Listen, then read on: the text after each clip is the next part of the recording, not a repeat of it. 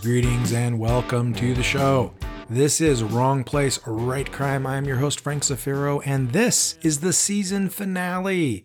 Uh, today, we are going to talk to two different guests Sarah Adlakha and DJ Holloway. Now, you may say, I don't know who Sarah Adlakha is. I don't know who DJ Holloway is. I would say, well, they probably don't know who you are either. More to the point, that's why this show exists, uh, at least in part, is to introduce people to uh, creatives they may or may not be familiar with. Sarah has written her first novel, um, She Wouldn't Change a Thing, which will be out uh, in August of 2021 during the hiatus uh, between seasons four and five for the show. Uh, and DJ Holloway is a filmmaker and uh, he is writing fiction now as well, although uh, hasn't had a book come out yet. I just thought that uh, the fact that he was able to make a film and, and have it see wide release uh, is is a dream I think for for many people who are are creatives. Uh, maybe you dream of having your book turned into a movie, or or maybe you want to be a filmmaker. Here's uh, here's what happened with DJ and his story. I think it's uh, it's encouraging for those of us who are struggling every day to get our art out there and to get it noticed. So we're going to talk to Sarah and we're going to talk to DJ in this uh, final episode of season four of Wrong Place, Right Crime, which I'm happy to report is sponsored by Down and Out Books. Now, you probably know at this point that Down and Out Books is a mid sized publisher of crime fiction, most of which is at the darker and grittier end of the spectrum. If that appeals to you, you can go to their website, downandoutbooks.com. That's down and out books, all spelled out, .com, down and out books. Take the journey with us. To that end, uh, let's hear from Lance Wright uh, from Down and Out Books, who's going to tell us about uh, some of the titles that are coming out from the publisher in June. Take it away, Lance. It's hard to believe it's already June, Frank, but with the new month comes a new selection of titles from Down and Out Books. First up is A Place for Snakes to Breed by Patrick Michael Finn, Set in the scorched and unforgiving deserts of the American Southwest, the story follows a father's desperate search for his daughter, who is lost in the vicious landscape of interstate truck stop prostitution and its night worlds. Next, we have Wildlife on the Serengeti by Michael Bruce Blackwell, the story of a rich, good looking teen in the Northeast who is blessed with a violent streak as wide as the Mississippi and whose chief ambition in life is to become the number one serial killer in America. Finally, in a bit of a departure for us, Badge 112, a memoir by Peter Stipe, the odyssey of a cop whose sudden success in his career leads to a downward spiral in his personal life. Thanks so much for allowing me to talk about our new titles, Frank, and I hope you have a great summer. All right. Thank you, Lance. Some good titles to look forward to there in the month of June. Of course, uh, there will be releases all through the uh, summer from Down and Out Books. All right. Well, now let's turn to our first interview of the episode. This is with uh, Sarah Adlakha, who is a debut novelist and her book, She Wouldn't Change a Thing, doesn't initially jump out at you as crime fiction. Uh, but uh, I think you'll see there's a tie in there. It certainly has an interesting premise. Uh, she was a fun person to talk to, and uh, I think you're going to enjoy this conversation uh, and what she has to say. Let's meet Sarah. Well, hello, Sarah, and welcome to the show. Hi, thank you, Frank. Thanks so much for having me. Well, you are here for the season finale, so thanks for being part of that. Yeah, it's exciting. Uh, the end of season four for me, but for you, this is your debut novel. She wouldn't change a thing, which is coming out August 10th of uh, 2021. Uh, congratulations. Thank you so much. It's kind of surreal, the whole experience. So mm-hmm. it's fun though. You looking at your bio, it, it says that you retired from a psychiatric practice uh, when you moved down to the Gulf Coast of Mississippi. How long did you practice psychiatry? So I um, I completed my psychiatry residency in I believe it was 2007. And then I went into private practice for a couple years and I worked in a mental health clinic for a while in Ohio. So I probably practiced for a total of five to seven years um, outside of residency. Um, and then when we moved down to the Gulf Coast area, I was really just taking a break. I wasn't planning on actually retiring. I, I, I don't like to say that I'm in retirement, even though I probably won't go back. But um, yeah, I was taking a break, and it's turned into a really long break. Nothing wrong with that. Um, for people out there who aren't as familiar with the mental health field and, and, and that whole area of medicine, what is the difference then between a psychiatrist and a psychologist? So it's a pretty big difference. So a psychiatrist goes to medical school. So I went to medical school for four years and then does a psychiatry residency. So after medical school, you can pick, you know, whatever medical specialty you want to go into. So I picked psychiatry. I did four years after medical school of um, psychiatry residency. And psychiatry these days is based most mostly on medication. So medication management. It's more of the biological aspect, the medical aspect of mental health, um, which we're, still learning a lot about. Um, it's kind of the last frontier of medicine, I think. And psychology um, you can you can go into the field of psychology, which through getting a doctorate or even a master's, and typically you're more dealing with therapy. So you're doing more of like cognitive behavioral therapy or different kinds of coping mechanisms for patients who either do or don't need medication to handle the biological aspect of mental health. That is a big difference. I yes, know, I, I, knew yes. the difference had to do with medication, but uh, honestly, mm-hmm. I mean, I have a layperson's understanding, and thanks for clearing that up. Yeah, um, your your book opens up, and and like I told you before we got started, I haven't had the uh, chance to read the entire book, as I only got it a few days ago, but it opens up with a woman who is in that field, um, and and then it, uh, it it seems from the description that it then pivots a little bit um, I have to tell you, I'm a sucker for time travel stories.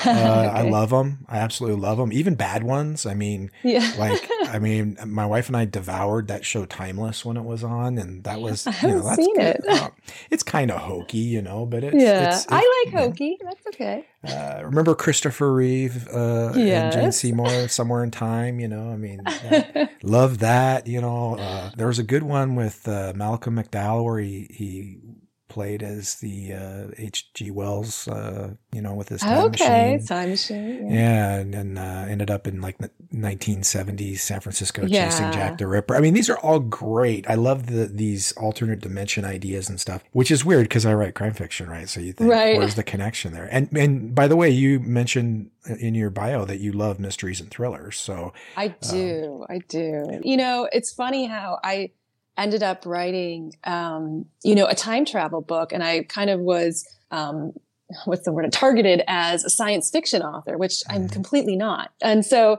you know, when we first were going down the road of how are we going to market this book, it was well, sci-fi. And so at the beginning, I had a lot of people, you know, clicking it on Goodreads that were clearly sci-fi uh, readers, which my book doesn't really have that sci-fi feel to it. And I, and I'm, you know, I love historical fiction. I love crime fiction. Um, so how I ended up writing time travel and, and kind of going down this road, I, I'm not really sure myself, but I, I do enjoy it. I really do like time travel fiction. I like the whole premise of, you know, what if or, you know, going back, what if you knew everything you knew and you went back mm-hmm. even to like a different era in time before you were even born? I mean, it's kind of a, it's kind of a fun thing to think about. Um, what I didn't realize was how tricky it is to write, you know, until I really started getting edits back. And it's like, you know, you really have to focus on what are the rules of time travel. And so, you know, each person who, who write, creates a story of time travel has to come up with their own rules. But I mean, you really have to follow your rules and, and remember them and write them down because it becomes very convoluted when, you know, once you really get into the story. It really does. And even great series uh, of books or, or film. I mean, the Terminator series is a great, you know, I enjoy mm-hmm. the hell mm-hmm. out of it, but there are some issues with the time travel. the particular kind of time travel that you're kind of focused on is more about becoming a, a, younger version of yourself as opposed to your current self going into a different time. In other words, like 38 year old you doesn't go back in time as 38 year old you, you go back into 13 year old you. Or in your book, what, what are, what is the origin to destination ages? So um, she goes back from her 39 year old self to her 17 year old self. It is different. It is, you know, there's so many different types of time travel you can you can have and and this is more of and i think that's you know sometimes when um, some of the hardcore sci-fi readers read it it's it's not as you know quite as sci-fi as they like i mean there's a mm-hmm. lot of there's a lot of ideas of kind of like reincarnation and spirituality in it. It's not a, it's certainly not a religious book. Um, and there's no, you know, specific religion it's tied to, but there is a little bit of that kind of spirituality in there of, you know, what happens when we die? What happens you know you know is there is there a spirit? Is there a soul? Is there reincarnation? Does everything just end? And so there is kind of a lot of that mixed in there that i think um, you know some readers really really enjoy in the time travel aspect and while others you know clearly don't they they um, i think there were a couple early readers who were kind of like put off a little bit that you know i i wanted this to be like you know kind of like a you know, I can jump back and forth kind of time travel, which mm-hmm. it isn't. Yeah, it reminded me a little bit um, in that way of the time traveler's wife, where that particular guy that was jumping through time, he had zero control over it. It was just a right. Was a force of nature that he had to contend with. Right. Yeah, and it has been compared to that to that book a little bit. I mean, obviously there's very clear differences, but it is kind of the same concept of, you know, why does, why is this happening to some people and not to others? Or if it is, why are people unaware of it? So, um, it does have kind of a similar feel to the time traveler's wife, which I actually hadn't read until after I wrote my book, which, you know, a couple people had asked me about, oh, it sounds like the time traveler's wife. Yeah, you know, I still need to read that book. so, I finally got around to reading it afterwards. I'm kind of glad that I waited, you know, because it's hard sometimes when you read a book that's in a similar vein to your own to not, you know, take pieces of it or mm-hmm. or compare. Or so I'm, I'm glad I finished my book before I actually read it. I think the worst part of that would be uh, after the fact, reading it and knowing the comparison is there, and then coming upon things and having like this dawning sense of dread that somebody probably is going to think you stole it, even though you never read it first.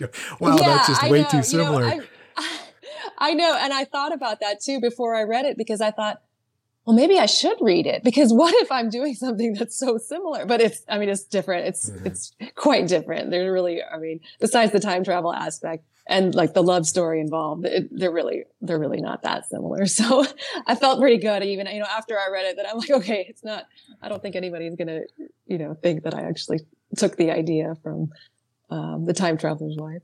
Well, and there's a little bit of an element of, of mystery or thriller to it in that, and, and I guess I, I would add to like the whole concept of fate or or the, the butterfly effect or whatever you want to call it because at least you know I, I've read some of it, and the the part that I read early on had to do with with, and I, I don't think I'm getting into spoiler territory here, where the one of her patients is talking about you know how she has to make a terrible choice, like she can be happy with someone, and that's the way it happened in in this mm-hmm. version of her reality, but it was at the cost of a terrible incident happening. And right. now that she knows that that terrible incident happens and can stop it, does she stop it or does she let it happen and cause that misery in order to have her own happiness? And so there's a moral conundrum there. And yes. it just opens up so many fascinating philosophical, you know, kind of discussions. Yeah, for sure. I mean, in that, you know, within the first couple chapters, yeah, she, she meets her, this, you know, patient who's kind of a mysterious patient. Um, it's first time seeing her and she's telling her, you know, the story about how she'd come back in time. And, you know, of course, Maria, my main character, thinks that she's um, she's diagnosing right? the hell out of her, right? right, right. She's going through and she's like, okay, schizophrenia. Uh, she's having religious. Where's delusions. my script pad? yeah, exactly. And so, you know, she's kind of, you know, just kind of half listening because, okay, yeah, she's crazy. She's got, you know, this. We're gonna have to put her on meds, and then she starts, you know, telling Maria, you know, there's something going to happen to you too. So you need to pay attention here. And, you know, all of a sudden she's like, what? And so I don't know if you got to the next couple chapters, but what what ends up happening is this patient ends up killing herself and Maria's called into a detective's office and she's questioned about it but not so much that you know she's she's being questioned as if you know if she's implicated she's not implicated in the murder or anything but the patient left her a letter and the detective is questioning it because there's obviously something on the letter that um, is making him think that there's more to just her, her suicide than than just psychosis. And so the scene with the detective is kind of pulls in the whole mystery of the story and it and that follows the whole story throughout the rest of the novel. So oh as a as a quick aside, um, all of my characters in the book are named after people throughout history. Some of them are a combination of two different people, but they typically have something to do with their role in the book that they um, from their roles throughout history. And the detective who interviews Maria in chapter three, Walt Andrews, was actually the detective um, in Scotland Yard who was on the case for Jack the Ripper. Oh. Uh, but anyway, the detective is not sharing the letter with her because he's saying, look, this is an investigation, so I can't share this information with you. Um, eventually you will get the letter because it is yours, but we have to go through and do a, a thorough investigation because we have some questions about her death and some of the things that she said in this letter. So, so there is a, you know, that element of mystery in there. And there is that element of some kind of crime has happened. And throughout the rest of the novel, you're kind of learning what, what that crime is and how it relates to Maria and how it relates to her going back in, in time. So there is that sense of what that patient tells her, that moral dilemma that that patient had, which was, you know, she'd been brought back in time and she was asked, she felt like she was being told, like she had a purpose and she was being told to warn all these people about a tornado that was coming. But if she did it, she would lose her husband. Um, and so, you know, that was kind of her moral dilemma. And so the rest of the story kind of focuses on Maria going back and remembering that story from her patient and facing her, her own moral dilemma. Yeah, it gets to be a real mess. Um, yeah. another show that uh, Christy and I really enjoyed was a show called Travelers. Uh, I think it went like three seasons. It has the guy from Will and Grace as the lead actor. Okay. Uh, I think Grant's his name and uh, the character's name. I don't think it's the actor's name. But anyway, either way, he's really good in it. But there's, you know, there's all of those ripple effect things that you're talking about right. and those moral choices. I mean, if I know a plane goes down, killing mm-hmm. 140 people, that I can stop with a phone call. Do I stop it? And then what are the implications of that? Was it exactly. supposed to happen? Is there a universe prime that is yes. like this is the baseline for what's supposed to be, and everything else is just a shadow or a deviation? And I mean, it's just there's so many. That's why I love science fiction so much. Is there's so many mm-hmm. things to mm-hmm. talk about. And you've taken this idea of going back into a younger version of yourself, you know, in a very serious bent. Usually, like those are comedy films, you know. Yes. go back. Yes. Oh, I can ask that girl out to the prom, or I can be the, yeah, like the you know, whatever, Freaky Friday. Yeah, or, you know, yeah, yeah. But you're yeah. going a completely different direction with it, and it's fascinating to me that. Uh, uh, you know, you're able to bring mystery, morality, and and also, you know, this this wider, you know, kind of sci-fi discussion all into play. Mm-hmm. Yeah, it was. um It's yeah, I I really wanted, you know, I, I I've I've listened to interviews with authors at times, and you know, since I'm a new author, it's all very new to me. And since I I didn't kind of when I say grow up, I mean like in my adulthood, I, I didn't grow up as an author, right? I mean, I, I, grew up in the sciences, and so writing to me is is very new. And so wh- while I've been listening to other authors talk about, you know, what is their goal for writing a story and for publishing it, um, a lot of times it's entertainment, you know, oh, well, it's just for entertainment. I want people to lose themselves for a couple hours. And I feel like for me, I don't know that I really had a goal when I wrote this book. You know, I wasn't, I didn't really have a goal of even getting it published when I wrote it. But when I decided to get it published, I think my goal was more to get people thinking, you know, to, mm-hmm. I wanted people to really, I wanted this story to stay with them, um, and to, and to really kind of make them question, you know, their own morality. You know, what would I do? And sometimes there isn't a right answer. And I think I think that's clear when you get to the end of my book. I mean, I have had people in both camps. You know, there's a, there's a dilemma that Maria faces at the end. It's should I do this or should I do this?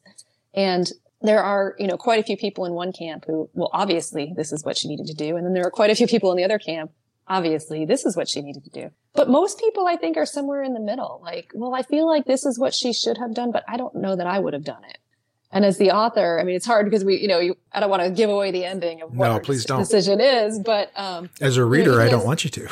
right, but even as the author, you know, people assume, oh, well, you're the author, and so you would have done what she did in the book, uh, and it's, and I don't know. I mean, honestly, I, I don't. I mean, I, my husband and I were talking about it the other day, and I said, I don't, I don't know that I would have had the strength to do what she did, but, um, but it's, it's interesting. And I, and I like that. I like that people, when they talk about the book are, are talking about putting themselves in that position and, and what would I do? And, and so I think for me, it wasn't just about entertainment. I mean, I hope it's entertaining. I want people to be entertained by it. And, yeah, the two aren't um, mutually exclusive by any means. Exactly, exactly. So, so I, I hope that it does. You know, I hope, I think most people, even if they're not crazy about the book, have thought, said, you know, well, it, it definitely made me think. So, so that's my main goal, I think. Well, readers will get a chance to find out what that dilemma is for themselves on August 10th of 2021. Yes. The author is Sarah Adlakha, and the book is She Wouldn't Change a Thing and uh, I'm enjoying it so far, uh, and I can recommend well, it. You. Uh, and Sarah, I want to tell you thanks for coming on the show. Thank you so much, Frank. I really appreciate you having me. All right, folks. Sarah Adlakha, uh, like I said, uh, interesting person, cool premise for the book. I really enjoyed talking to her. I hope you enjoyed the conversation as well. Check out her book when it comes out in August. Uh, she wouldn't change a thing. August 10th, I believe, 2021. All right, before we move on to uh, talk to DJ Holloway, I do want to turn things over to the experts, as I always do in these feature episodes. And uh, for quite a while now, the experts has meant other writers. Uh, in the past, it has also meant uh, bookstore owners and employees, especially those who work at the independent bookstores or mystery centric bookstores. Either way, you might be asking yourself, what are they experts in? And one of the things that they are experts in is recommending books you should read. Now, obviously, you should check out Sarah's book when it comes out in August, and and DJ's work when uh, when he puts it out eventually. But uh, maybe there's something else out there you could try. Uh, we're going to hear from three authors who all have a recommendation to give you this month, and those three authors are Shawn Reilly Simmons, Scott Kikawa, and Carmen Jaramillo. Take it away, folks.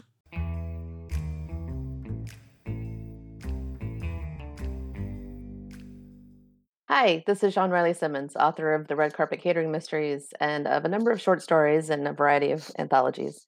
Um, my book recommendation, right off the top of my head, would be um, anything that Louise Penny has written, starting with the very first uh, book in the Armand Gamache uh, mysteries, Still Life, and ranging 10, 12, maybe 12 years later to All the Devils Are Here, which um, was just nominated for another Agatha Award. I think every single one of them has been. But you will not go wrong either picking up from the first book, the book right now, or going back to the beginning and starting from there. Each book is its own piece of art, and it's they're all beautiful, and I love them very much. All the Devils Are Here by Louise Penny.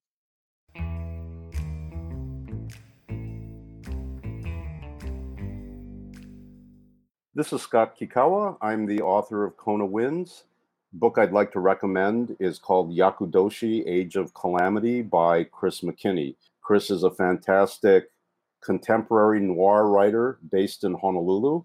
And Yakudoshi is all about an ex con named Bruce Blanc. He's half Korean and half white. He gets out of prison and uh, finds out that he has a son who has gone missing. The action is very well paced it's very Mickey Spillane esque, uh, if I use a term like that. And uh, I think it's a great read that exposes a lot of Hawaii's um, organized crime and kind of uh, sex and drug subculture that a lot that few people are aware of. Uh, the title again is Yakudoshi: Age of Calamity by Chris McKinney.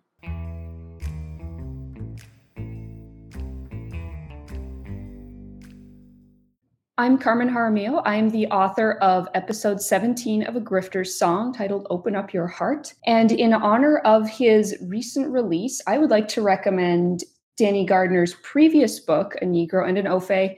Uh, I this was an incredible book that delivers gut punches in the what I would consider the, the best and most effective way.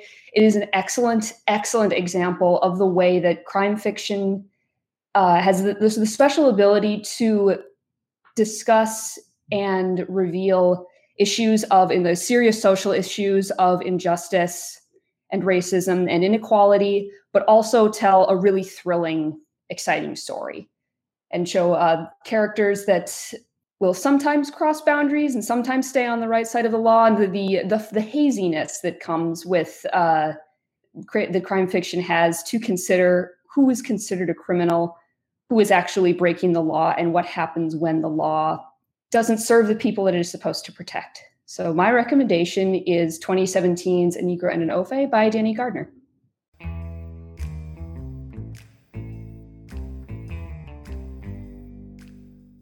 All right, there you go. There's some great recommendations for you to try. And uh, don't be afraid to try something from those three authors Shawn Reilly Simmons, Scott Kikawa, and Carmen Jaramillo.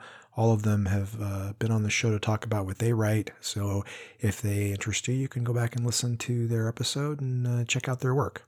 Um, let's talk to DJ Holloway. Now, uh, DJ Holloway is someone who I met through my sister in law, uh, Wendy, who is a uh, teacher at high school here in Redmond, Oregon. And uh, she thought DJ and I would get along because uh, I'm a writer and he's a writer and he makes movies.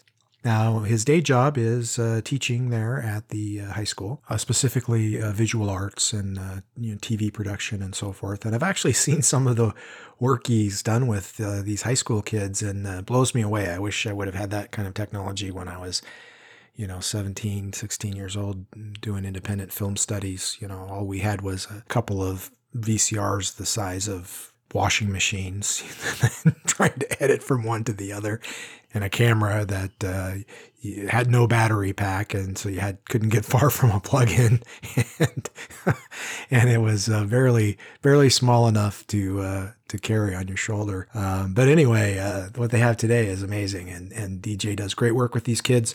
Uh, but the reason I had him come on the show is because uh, he was able to realize a, a longstanding dream of, of his and become a filmmaker. He made several short films that he's going to talk about, and one feature length film called Innocent Blood that, uh, well, I watched it on Hulu. You know, so that tells you uh, how, how well distributed it was. Um, and it was very, very well done, very stylistic, and it had a few uh, nuances and aspects to it that you don't often see in those types of uh, police revenge films that uh, certainly populate the uh, visual landscape. So let's meet DJ Holloway and talk about his filmmaking career. Well, hey, DJ, welcome to the show. Uh, thank you. Thanks for having me. I, I, guess one of the reasons why I asked you to, to come on uh, was that in finishing uh, your film and, and getting it out there, um, I don't think it's any stretch at all to say that you realized a long-standing dream. Um, correct? Yeah, absolutely. Um, I, I, had been making films since uh, I was in high school. Started as a teenager, and we made a bunch of feature-length movies with no budget, whatever. You know, my buddy would buy new cameras and and pay for whatever costumes he wanted because uh, he had a little more cash than I had coming in at the time. Um, but I would write and direct, and we made uh, a series of uh, feature length movies, five feature length movies um, uh, in Eugene before we were 25. And so the aspiration was to, you know, move to LA and pursue it down there and, and try to make the, the feature film. You know, that was the, the deal, a professional feature, um, not with just whatever we could cobble together. And uh, Innocent, Innocent Blood provided that. Uh, so how did that come together? Because I mean, you, I mean, you, you are you, you teach high school now as your primary career. Were you, were you teaching then? Yeah, uh, when I moved down to Southern California, I, I needed a job, and I had my uh, degree in English literature, and we found a school that would uh, let me teach English, which was is was and is amazing. I, I love teaching, um, and just sort of fortuitously, uh, that was or a fellow teacher there uh, was a filmmaker, and uh, as he started to figure out that I was a filmmaker as well, he he ran a, a festival that he ran annually um, to raise awareness for human trafficking, and it was just a short film festival. And he asked me uh, a couple years prior to Innocent Blood if I wanted to make a short for that to direct a, a script he had written. And so uh, we made a, a short film called Pie and Coffee, and that was our first professional short and it was really cool to have an opportunity to sort of uh, i don't know jump right in to see if everything we had learned from the books we bought on independent filmmaking and through all the films we had made to see if uh, my best friend james is my production partner if he and i could uh, you know transfer that to the professional arena. And uh, on that we we did. We and and what was really cool um, is we got to work with we worked with uh, doug jones on that uh, picture pie and coffee. And doug jones was a friend of uh, the the fellow teacher son he's i don't know he's a pan in pan's labyrinth and he's a does a ton of makeup work. Um, he was silver surfer in those fantastic four movies uh, not the like the latest one but before that like he oh he's on the new star trek show. He's the like the captain or something? I don't know. Doug's awesome. Um, and so like was super rad to to meet him but then at the same time we you know we had to cast the other roles and this is an indie short film. We didn't have any money. And so we cast a few roles at just like you know cold read auditions um, at a at a little place in koreatown. A few of the actors that acted in that film stuck with us. And it was really cool to see the the organic nature of sort of our troupe being formed because one of the guys trip hope he got the role in pie and coffee. And, and you know, we didn't know him from Adam. He was just a random actor that our casting uh, director sort of sent us, and he came in, read, got the role, and acted with us that year. The next two following years, we made short films again, and Trip was involved in those and had started to work his way into producing and was then a producer. And then he became one of the producers on Innocent Blood and was instrumental in helping Sun find the the financing and and there were a few people another james jeffrey caldwell was another person that we hired uh, again to act for nothing for credit on Pie and Coffee, who became the people later that were helping us fund our our, our vision for the for the feature film and um, and and some of our crew all same thing like they all worked on this little short and then the next year uh, i made a movie called sunset and the next year i made a movie called storm dragon and each of those years just those short films you know like $5000 budgets maybe $3500 budgets maybe um, and, and, what's most of that go for? I mean, is it spread out pretty equally amongst all the expenses, or is some stuff more expensive than others? Uh, good question. So uh, you, typically have to hire uh, some of the crew. So you definitely like a, a director of photography may work for credit. Um, but they often get paid as same as a, a, gaffer who handles all the lights for them. Um, some of your crew uh, most actors you do not have to pay. Um, they are looking for credit and they want to to get exposure. And then we had a you know an army of volunteers and friends who who helped with all the production design and, and that kind of thing. So the budget most of the time goes to uh, like I said a couple of key um, crew positions, getting a good camera. Uh, we really believed in getting the best look for our films possible and just increasing that every year, um, trying to find the best camera possible. And then food. You got to buy food and uh, that's oh yeah, oh yeah. You got to you got to feed the troops. An army travels on its stomach, right? Yeah. Um, and when you say short film, I mean a movie is usually an hour and forty minutes or thereabouts, right? What's uh, what's a short film constitute? So uh, most short films are in the in the I don't know five to ten minute ish, maybe a little longer. Um, I tend to have a problem while making short films is that I want to pack an entire three act structure into them and uh, and and get sort of deep. So mine are normally like I think I think we're at like 18, 15 for Sunset and like 23 for Storm Dragon. So I kind of go into like my little mini epic short films. Um, but uh, but yeah, that's about the length. And how long would would one of those take to shoot? Yeah, a, few days. We would try to get the production done as, as, quickly as possible, knowing that the budget was so limited to feed people and, and that kind of thing. Mm-hmm. Um, Pie and Coffee, I think, was, and I think it was a two day shoot, and we we filmed in the morning. And and when I say like to have your like professional chops tested immediately, it was fun because I had the schedule out, and I told Doug, "Here's what we're gonna get." You know, all that we're gonna get all this by you know eight thirty, and then we're gonna move inside for these shots. And he was like, "Oh, we'll never get through all that by eight thirty. It's fine." And I was like, yeah, we are. We're gonna, and we did, and it was awesome to like, you know, to hit the expectation I had for myself um, in in that regard. But yeah, most most of them were just a few days. I think Storm Dragon was five days. Um, once we were trying, we were doing that was a big action movie, so a lot more going on, um, that kind of thing. But yeah, and and so each of those was released at the film festival, and then we would submit it to at, at, at Sun Kim's film festival, the Talent One Media Film Festival, and to raise awareness for uh, human trafficking. And then we would send it in, and I, I only ever found I'm really like actually horrible at self promotion, and so uh, you know it was like we found one uh, film festival outside of that that I wanted to send it to, and they accepted it. Um, and it was the man, what's it called? Uh, Houston Film Fest, something. It's I don't know. Anyway, we won awards, so it was like cool. Like okay, we got in one, and I won. For for which one did you win awards? Uh, for I think for each for each of those shorts. Um, and uh, so I won. We uh, won. I want to say best director for Pie and Coffee, and then the Remi Award. That's what it was called um, for Pie and Coffee. And then uh, the next year, Sunset won like a screenplay award, a silver. And then uh, and then the next year, Storm Dragon won an audience award, which was which really meant a lot to me because that was the one that I, that I I'm just super proud of because it's like it's kind of the themes and the style of film I really want to make, like that action comedy style thing. So so this all eventually led to you making Innocent Blood, and I, I want to hear that backstory um, but for people who aren't, you know, it, it, wasn't a blockbuster, so not everybody's heard of it. Um, maybe we could start by telling us from a from a viewer standpoint what what is Innocent Blood about? What's the story? Who are the characters?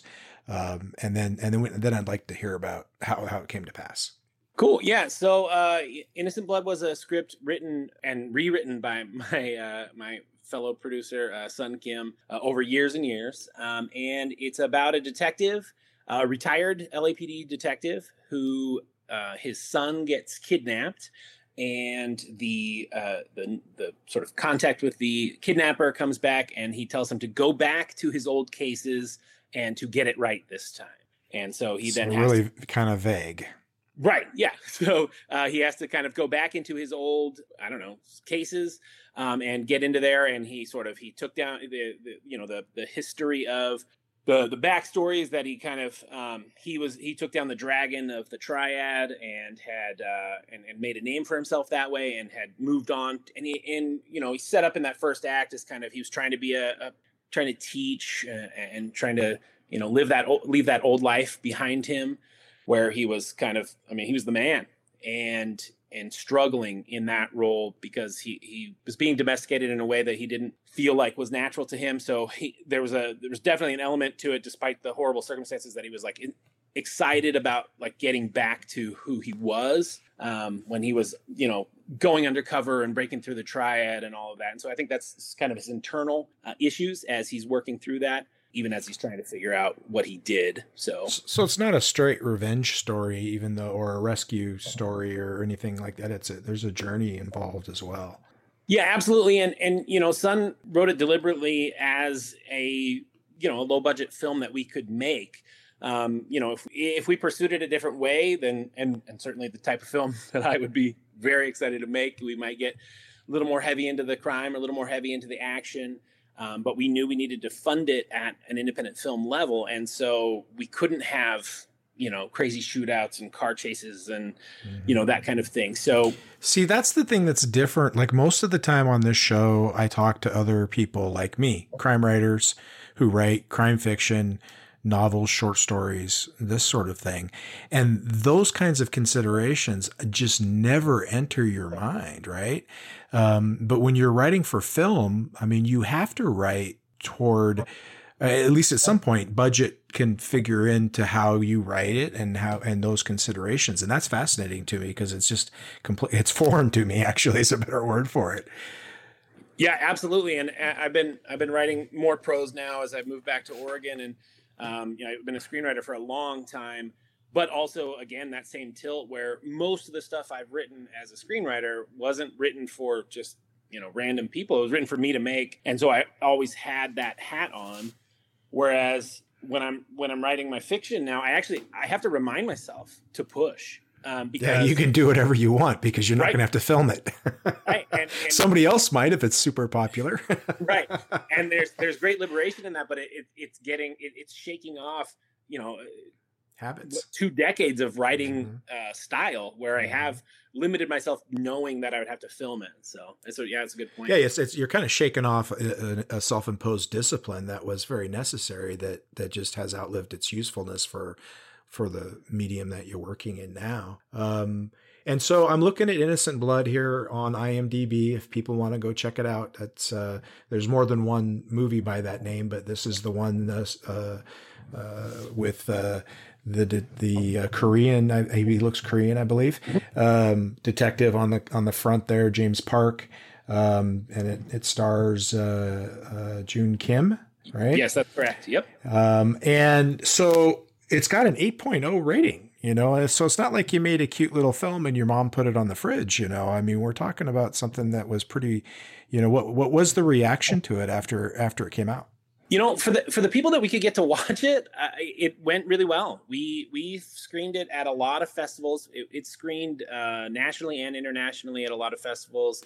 Um, I believe I'm trying to remember if Lance won an award or was nominated or something, and I know Alexandra won an award for her performance uh, in the the lead, uh, the, the the wife. But it did well, and and I think, and I don't know, like I I'm not trying to. I think we made a really good film. Um, I think the script is good, um, but I think the quality of the film was better than what we should have made. The people who watched it early, um, the people, the people that were going to help us sell it. Um, so we had a hundred fifty thousand dollar budget, and we shot on the Red Epic camera when that was the brand new camera when no one else had used it. I mean, like two other films were using it, and we were like, oh, we, you know. And then eventually everybody had it, so it didn't matter. But the film we made with the I think the quality of work that we did didn't look like $150,000 on film. We looked like we made a million dollar film.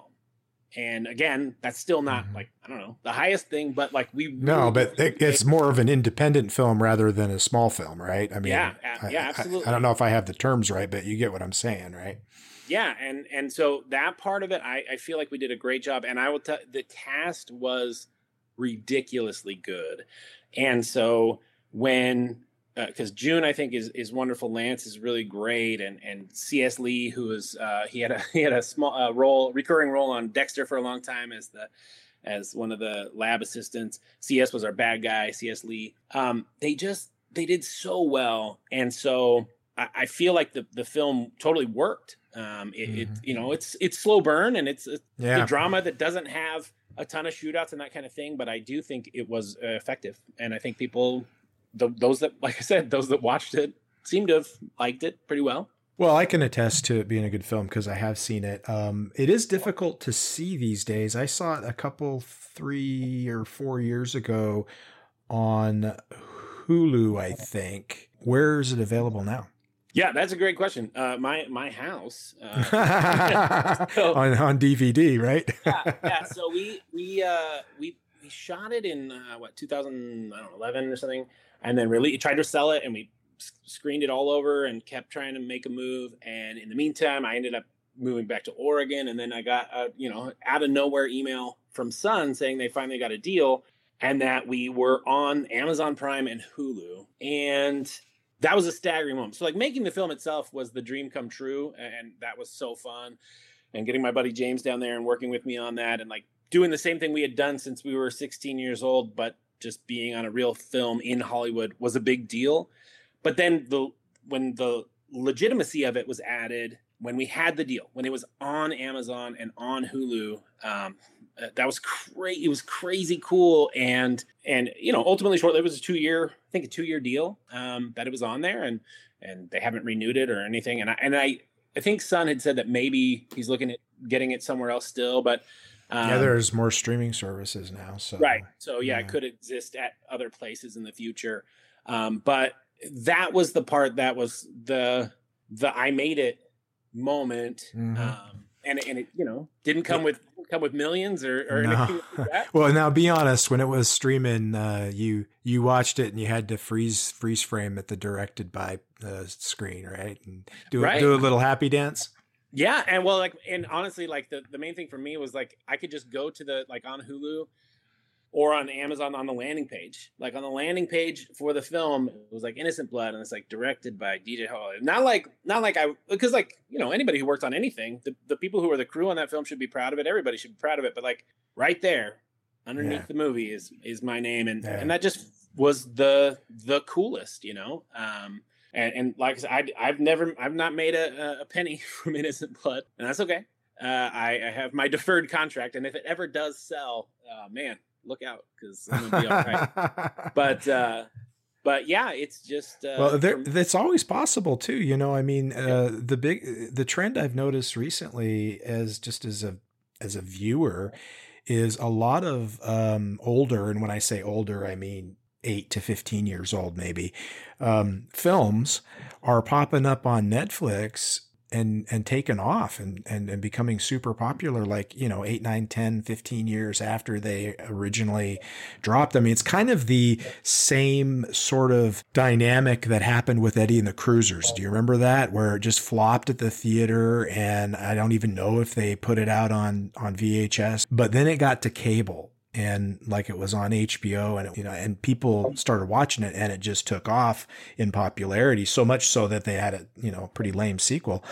Um, but it became a, a really big film and, and it had some great music which was part of it. But like you know three years after it bombed out of the theater. And uh, and so that's kind of the same sort of thing I see happening on on Netflix and other streamers now. Just the legs a, a film can have uh, are, are pretty astounding. And this was a you know I think a 2013 release. So like it's like just a prime candidate for exactly that kind of a rebirth.